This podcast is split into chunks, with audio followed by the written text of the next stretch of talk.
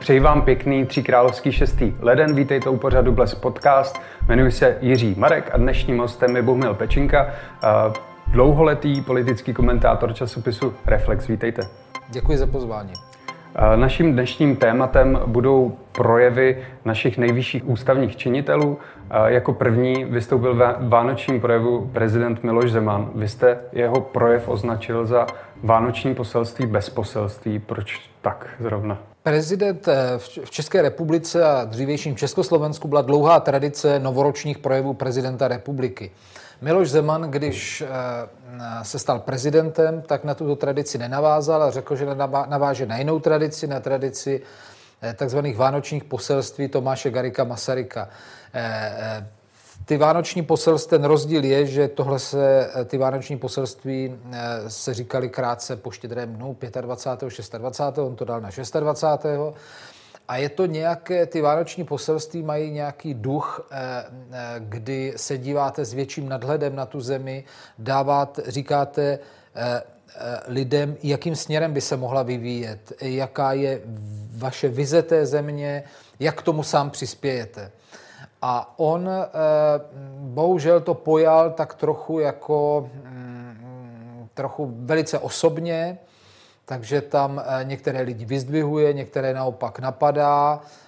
Je to taková nesourodá směs různých přístupů, úvah a to hlavní, to poselství, tam, já jsem ho tam nenašel. Mm-hmm. Říkal jste, že někoho vyzdvihuje, někoho naopak kritizuje. Můžeme označit toho, kdo vyzdvihuje, nebo vlastně dvě osoby, které vyzdvihuje. Tak to je hnedka ve třetí větě Roman Prymula. A později Andrej Babiš se svojí vládou. Překvapilo vás to, že zrovna tyto dva?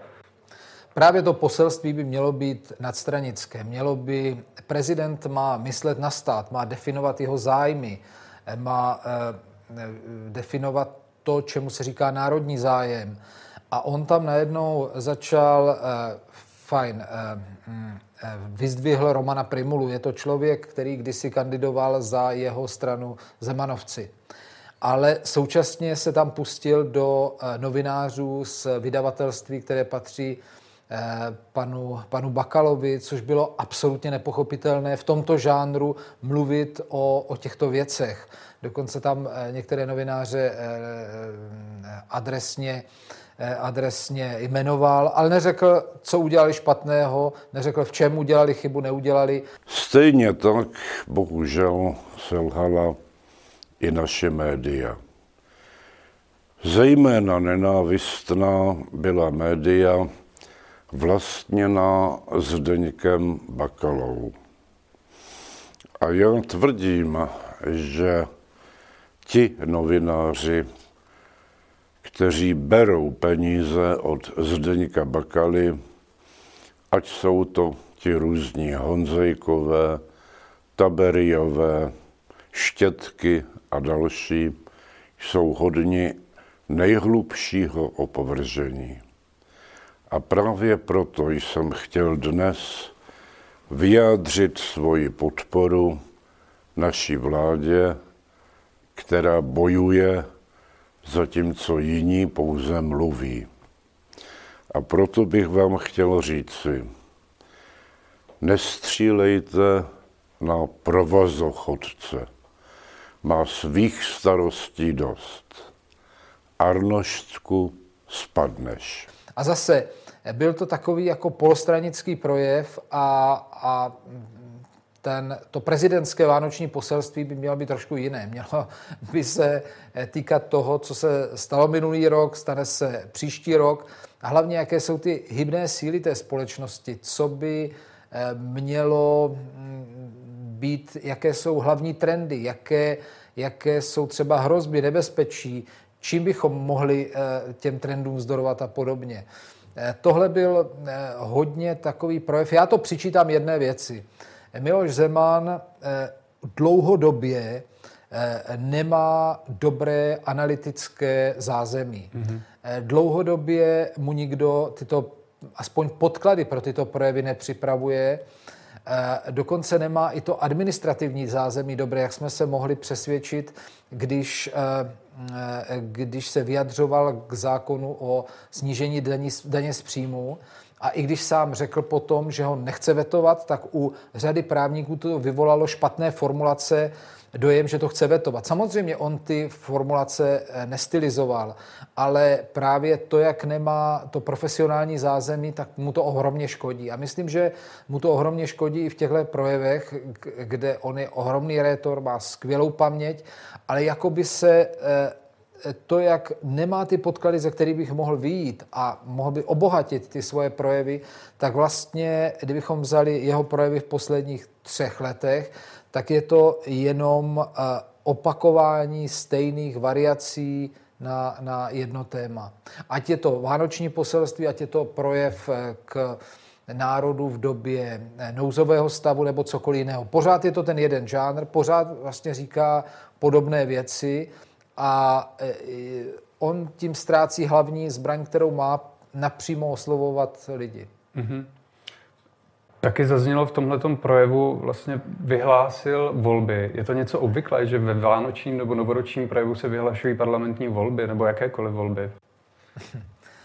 A, a ještě s předstihem deseti měsíců. No. No. Ah, Miloš Zeman, eh, jeho silná stránka je kombinatorika. On umí, eh, on je fantastický taktik, umí kombinovat různé věci a když vidí, nebo když v tom svém vánočním poselství mimo jiné taky absolutně zatratil opozici, politickou opozici. Přičemž ta opozice na můj vkus šla vládě v době koronakrize a v době nouzových stavů ve všem na ruku.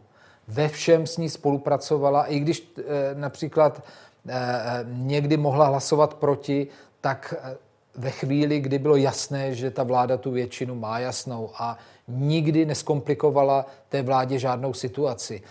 A e, myslím, že si absolutně v této věci nezasloužila, aby Miloš Zeman vůči ní byl takhle kritický, protože nic neskomplikovala v, v tomto státě. Všechno měla ve své moci, e, moci e, vláda a když vláda ztratila většinu, jako v případě e, hlasování o snížení daní z příjmu, taky zastoupila například O D S nebo jiná strana. Takže ta opozice byla naopak až místy velmi krotká nebo velmi státotvorná, jak se na to kdo dívá. Ale chtěl bych také poděkovat vládě. Vládě, která byla ostřelována médii i opozicí, ale přes některé chyby odvedla poctivou, tvrdou a dobrou práci. Bohužel nemohu totéž říci o opozici. Došlo k tomu, že jedna z opozičních stran dokonce odmítla poslat svého zástupce do ústředního krizového štábu a je velmi laciné se vymezovat proti vládě a sbírat tím levné body. Ale skutečná opozice v těchto těžkých dobách měla s vládou spolupracovat, případně měla navrhnout svůj vlastní program. Mohu tedy s lítostí konstatovat, že opozice selhala. A to je právě to, že Miloš Zeman se na všechno dívá příliš, jako kdyby byl předsedou politické strany, jako kdyby byl premiérem. A do tohohle ranku je i to vyhlášení o těch volbách, kde on jednoznačně spojuje svou budoucnost s nějakou budoucí vládou Andreje Babiše, protože on chce mluvit do politiky vlády a představa, jeho představa, že by příštím premiérem byl pan Bartoš nebo pan Fiala, kteří by už mu všechna privilegia, která mu dává Andrej Babiš jako premiér, přestali dávat, přestali by s ním konzultovat a on by dožíval na zámku v Lánech, je pro něj tak nepředstavitelná, že vsadil všechno na Andreje Babiša a snaží se mu pomoct, mimo jiné i tím vyhlášením toho předčasného termínu voleb, protože podle zákona o financování politických stran se dnem vyhlášení dne voleb, tam započítávají ty volební náklady a Je to trošku nefér vůči té opozici, která samozřejmě nemá k dispozici mediální vydavatelství a tak dále a tak dále, ale stejně si myslím, že o těch volbách rozhodují úplně jiné věci než počty billboardů. Hm. Nakonec. Vážení spoluobčané, dámy a pánové, když jsem k vám promlouval přesně před rokem, tak jsem netušil, co nás čeká. Rok dva tisíce dvacet zůstane zapsán v historii České republiky jako jeden z nejtěžších, které jsme prožili. Pandemie koronaviru sebou přinesla největší krizi za posledních třicet let. Vy jste mluvil o tom, že nemá tak dobrý tým, nemá vlastně ty podklady Miloš Zeman, zatímco Andrej Babiš naopak má jako velmi, velmi dobrý tým marketingový, který mu pomáhá s, tě, s těmi projevy. Tak když se srovnáte ten projev Miloše Zemana a Andreje Babiše, tak čím se hlavně liší? Andrej Babiš má skutečně vynikající marketingový tým, který ovšem se skládá z lidí o generaci až dvě generaci mladším. A někdy ti lidé, na rozdíl od takto, Miloš Zeman vždycky si projevy píše, stylizuje sám. On si je i vždycky píše. U něho je to tedy problém, že nemá ty podklady, které by mu třeba dopře, upřesnily některé věci. Kdežto Andrej Babiš si nikdy projevy nepíše a vždycky mu je píšou. A ti, jak říkám, lidé o generaci až dvě mladší, kteří mu to píšou, někdy mu to nenapíšou úplně, na projev, že jsou vhodné pro jeho typ. Mm-hmm. Takže ten projev, který měl na Nový rok, byl, když si ho přečtete, kdybyste mě ho teď přečetl, dal přečíst a řekl, a neřekl, že je to Andrej Babiš, tak bych řekl, že je fantasticky napsaný. Je to takový politicky emocionální projev, který patří do těch projevů, který má gradaci, který má všechno, co ten projev má mít. Ale pak si ho musíte ztotožnit s tím, kdo ten projev říká. A myslím, že Andrej Babišovi nešel až tak do pusy, protože on je jiný typ. Tenhle, ten, tenhle emocionální vyjadřování několikrát, mnohokrát tam opakoval obrazy našich babiček a dědečků a podobně, že mu to spousta lidí nevěřila. Ani z jeho, z jeho, z jeho příznivců. On je totiž, ho, ho, ho si cení za úplně jiné věci. On je pragmatický typ, který vždycky říkal, že umí řídit stát, umí řídit společnost, dokáže, že se dokáže vždycky postarat a tak dále a tak dále. On je jiný typ a najednou, když tenhle ten drsňák říká tyhle ty věci, tak si říkáte, nedabuje ho někdo nebo říká to skutečně on? Tato krize nám také ukázala, co je skutečně v životě důležité. Spousta z nás měla třeba poprvé možnost se konečně zastavit a uvědomit si, jak žijeme. Strávit víc času s rodinou, svými blízkými, ale i se sebou samými. Rodiče konečně viděli, jak se jejich děti učí a že dělat učitele není žádný med. Muži konečně viděli, jak tráví den jejich ženy a kolik práce vlastně mají. Lidé konečně ocenili práci prodavaček, které covid necovid trávili dlouhé hodiny v obchodech. Řidičů, kteří museli jezdit během pandemie, nebo poštovních doručovatelek, které dál házely dopisy do schránek. A především lékařů a sestřiček, kteří čelí náporu koronaviru v první linii. Takže eh, formálně ten eh, projev byl vynikající, ale, ale k Andreji Babišovi moc neseděl místy.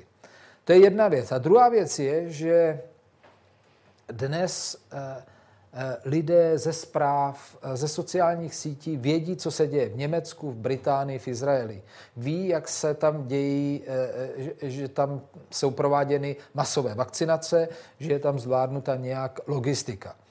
A oni na ten nový rok, myslím, spousta lidí očekávala, že se jim řekne nějaký timing, že se jim řekne, tak, začne se tehdy a tehdy, budete se moct zavolat tam a tam, když vám je nad osmdesát pět, když vám je nad sedmdesát pět, prostě nějaká, nějaká základní sdělení. A to, to on neřekl. Ani to neznačil. A teprve druhý den na Primě po vlně kritiky, která se snesla na tento projev, tak tam začal říkat, dejme tomu, nějaká logistická, nějaké logistické věci už. a hlavně ohlásil, že dnes, respektive zítra, má mít tiskovku, kde to úplně celé představí.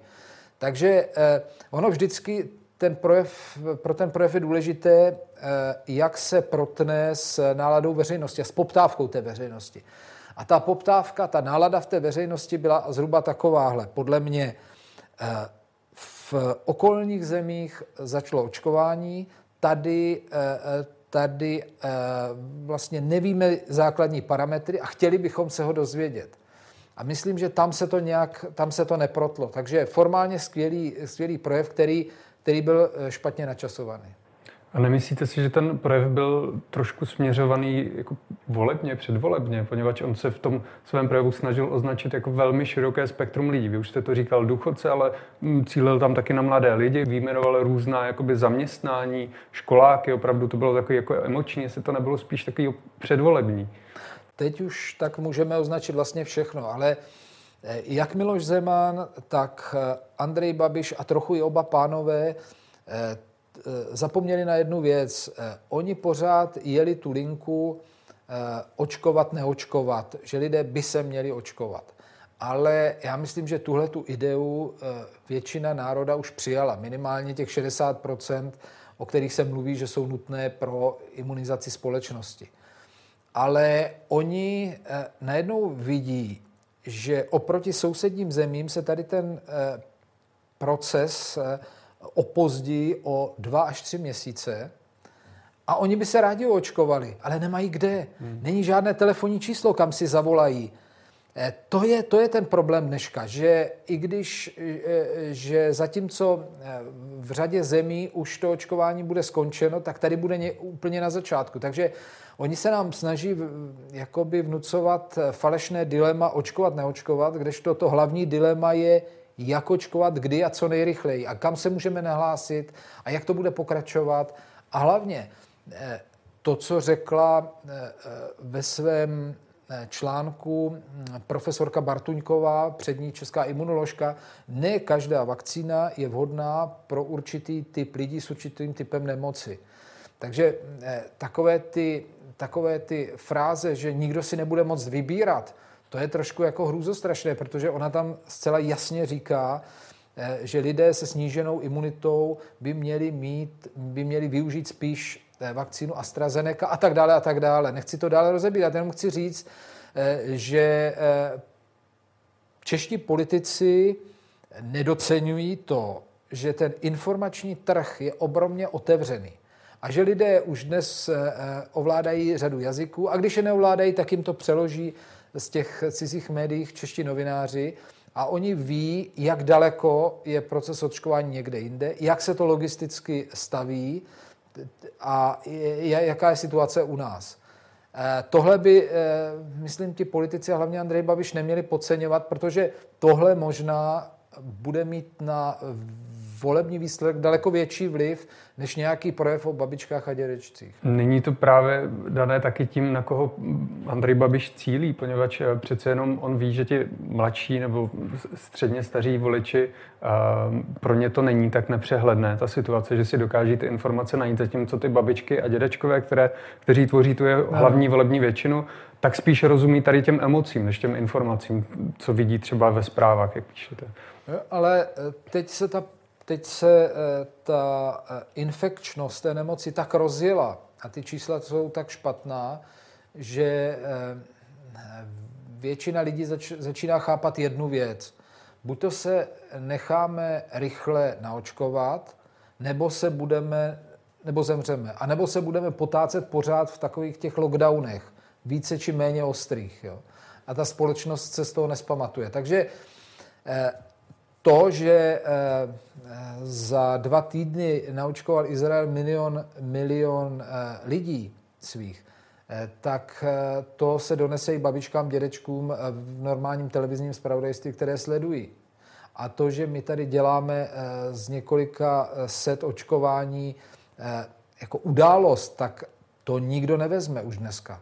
Protože je ta informační propojenost obrovská a skrze televizní noviny a, a, a skrze to základní zpravodajství to ti lidé, i když nemají internet a stačí televize, tak to pochopí, že, že v něčem se tady zaspalo a že se to výrazně zpomalí a že je ta, to nebezpečí, že se to nestihne do, do podzimu a na podzim může propuknout jako nová vlna. Tak se zase vraťme k těm projevům. Ve stejný den jako Andrej Babiš měl projev také Miloš Vystrčil, předseda Senátu, a také předseda parlamentu Radek Vondráček. Je to běžné, že předsedové obou komor mají ve stejný den projevy? To, jak Miloš Zeman před těmi sedmi lety upustil od téhle tradice novoročních projevů, tak minulý rok se toho chopili právě oba předsedové parlamentu a premiér. Mě ty jejich projevy překvapily, až jsem si říkal, že, že se museli domluvit, protože se vůbec nepřekrývali. Každý bylo vidět, že oslovuje jinou část společnosti, ale dává to nějaký celek. Oni si byli vědomi toho, že mluví jako předseda Senátu a předseda Poslanecké sněmovny, tedy tělesa, kde jsou různé politické názory. A myslím, že tuhle tu nadstranickost oba dva udrželi. Projevila se tam jejich osobitost. Pan Vondráček je takový jako bodrý člověk, který, který nemá rád konflikty, který dokáže, dokáže věci, věci docela dobře formulovat, a ten... To bylo takové z části vánoční poselství, kdy se snaží lidem říct, že a, ano, vakcinujme se, ale vir tu bude vždycky, učme se s tím žít a podobně. Elementární jednota nám totiž pomůže nejen zvládnout epidemii, ale také obnovit ekonomiku. Na mnohé z vás dopadla krize velmi, velmi tvrdě. Zejména malí a střední podnikatelé se ocitli v těžké situaci. Oni jsou přitom, jak se říká, solí hospodářství. Pokud padnou oni, do potíží se dostane sociální systém a problémy se přelíjí i do velkých firem. Pomoci jistě musí především vláda, ale něco může udělat každý z nás. Podporujme domácí firmy, zejména ty menší a střední, dejme vydělat živnostníkům, potřebují to a my všichni potřebujeme je. Kdežto zase pan, pan Vystrčil, který je představitel opozice, takže mohl kritizovat vládu, a on se v celém tom svém dlouhém projevu měl kritickou jenom jednu věc, kdy řekl, že by chtěl, aby vláda dělala ve věci covidu a infekce předvídatelnější rozhodnutí. Takže to bylo velmi korektní. A... Na jaře jsme vyhráli první bitvu, koupili jsme si čas, ale bohužel jsme ho nedokázali zúročit a vláda zaspala v bitvě podzimní. Důsledek? Začali jsme o opatřeních vlády pochybovat. Důvěra se začala vytrácet. Je třeba to s omluvou a pokorou jasně vyslovit. Vím, že bylo pro vládu těžké přiznat chybu. Zvláště, když se chovala vlastně tak, jak si lidé přáli. Ale právě o tom je skutečná, nebo chcete-li, pravá politika. V těžkých chvílích se pozná, kdo není pouhý populista a sběrač hlasů, ale kdo je skutečným politikem. Pozná se, kdo je ochoten vzít na sebe odpovědnost a rozhodovat správně a podle svého přesvědčení i za cenu hrozící ztráty popularity. A zároveň potvrdil jednu věc, že tady vyrostl člověk, který by byl teoreticky schopen a, být například předsedou nějaké pravolevé budoucí vlády po Babišovské. Například byl to člověk, znovu potvrdil, že ten rok dva tisíce dvacet byl rokem, kdy ohromně vyrostl, kdy, byl, kdy na veřejnost na sebe upozornil nejenom tím, jak jel nad Chajvan, ale jak formuluje některé věci a že se stává mluvčím určité části společnosti. A zároveň předseda Poslanecké sněmovny pan Vondráček naznačil, že by po odchodu Andreje Babiše mohl být jedním z aspirantů na, na to být novou tváří tohoto hnutí. Mě trošku v tom projevu Radka Vondráčka, když přijdeme k němu, překvapilo, že, že on třeba mluvil o svých přátelích, kteří chodí na demonstrace proti vládě, kterou on vlastně zastupuje, podporuje. Ano. A Tak je to, je to normální, že takhle opravdu vystupuje, že se snaží takhle vždycky spojovat? On takhle vystupuje tady v Poslanecké sněmovně, jo? Jen je to... A já myslím, že co se týče předsedy parlamentu, mu je to vlastní, on je nekonfliktní člověk a nemá rád konflikty a snaží se slaďovat různé zájmy. Takový typ je vhodný na, na řízení takhle tělesa, kde jsou názory zprava doleva. To určitě. Hodně se mně líbily ty jeho ty poslední slova, poslední věty toho parlamentu, kdy vyzval lidi, aby se spolu, aby spolu víc mluvili a, a nevím, co tam přesně ještě řekl, aby se víc usmívali nebo něco takového, ale, ale bylo vidět jedno, že ten projev si psal, že ten projev si psal, že, nebo minimálně o někomu diktoval, že to šlo z něho, že on takový je a, a tak je to správné, tak by to mělo být. Stejně jako Miloš Vystrčil, bohužel u toho Miloše Vystrčila tam vadila jedna věc, že ten režisér toho jeho projevu, který technicky to měl nějak dávat dohromady, tak, tak to absolutně nezvládl. Tam bylo vidět, že Miloš Vystrčil zpočátku to čte z čtecího zařízení, dělá mu to problémy, pak to čte z papíru, bylo to hodně špatné.